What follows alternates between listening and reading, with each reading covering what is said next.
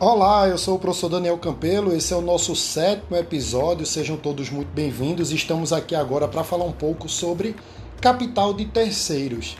É muito comum a gente ouvir falar, eu comentei isso até em outro episódio, né, de que quando uma empresa ela tem que tomar decisões financeiras, entre essas decisões né, é, sobre é, como conduzir a organização, uma delas é optar por capital de terceiros. O modelo mais claro que a gente tem disso, né, mais simples, seria um empréstimo é, bancário ou um financiamento.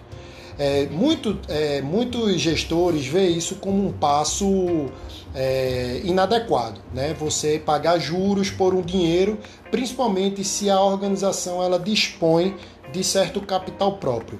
Porém, algumas medidas, o gestor administrativo, financeiro e orçamentário, ele tem que ter a clareza de que capital de terceiros é uma opção. Eu vou dar um exemplo. É, estamos vivendo uma pandemia, coronavírus, e durante esse tempo as empresas elas começaram a ter redução do seu faturamento, de sua receita, e consequentemente tem um custo altíssimo fixo com o pessoal e ela resolve fazer é, desligamentos. Observe que para fazer os desligamentos sem justa causa, há indenizações a serem pagas. A empresa ela pode até ter o recurso para pagar todas essas indenizações, mas veja que a gente já está vivendo um momento de crise.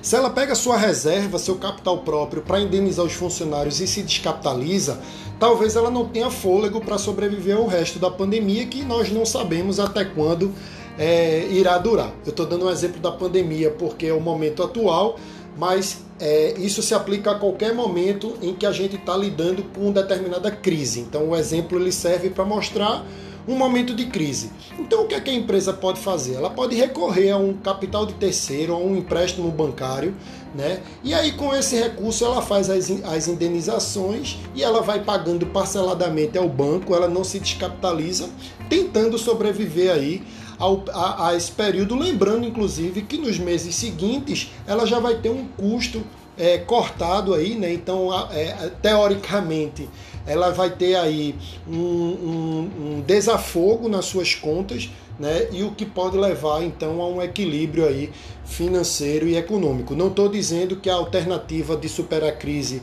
é simplesmente demissões, isso serve apenas como um exemplo, mas para que vocês possam entender como é importante também o gestor financeiro orçamentário ele estar tá atento à possibilidade de utilizar o capital de terceiros. Tá ok? Era isso que eu tinha para falar nesse episódio. A gente se encontra no nosso último episódio, no episódio de número 8, que vocês vão ter no, seu, no material mais adiante, quando a gente vai falar um pouco sobre o payback, ok? Eu aguardo vocês lá. Um grande abraço, até a próxima. Tchau, tchau.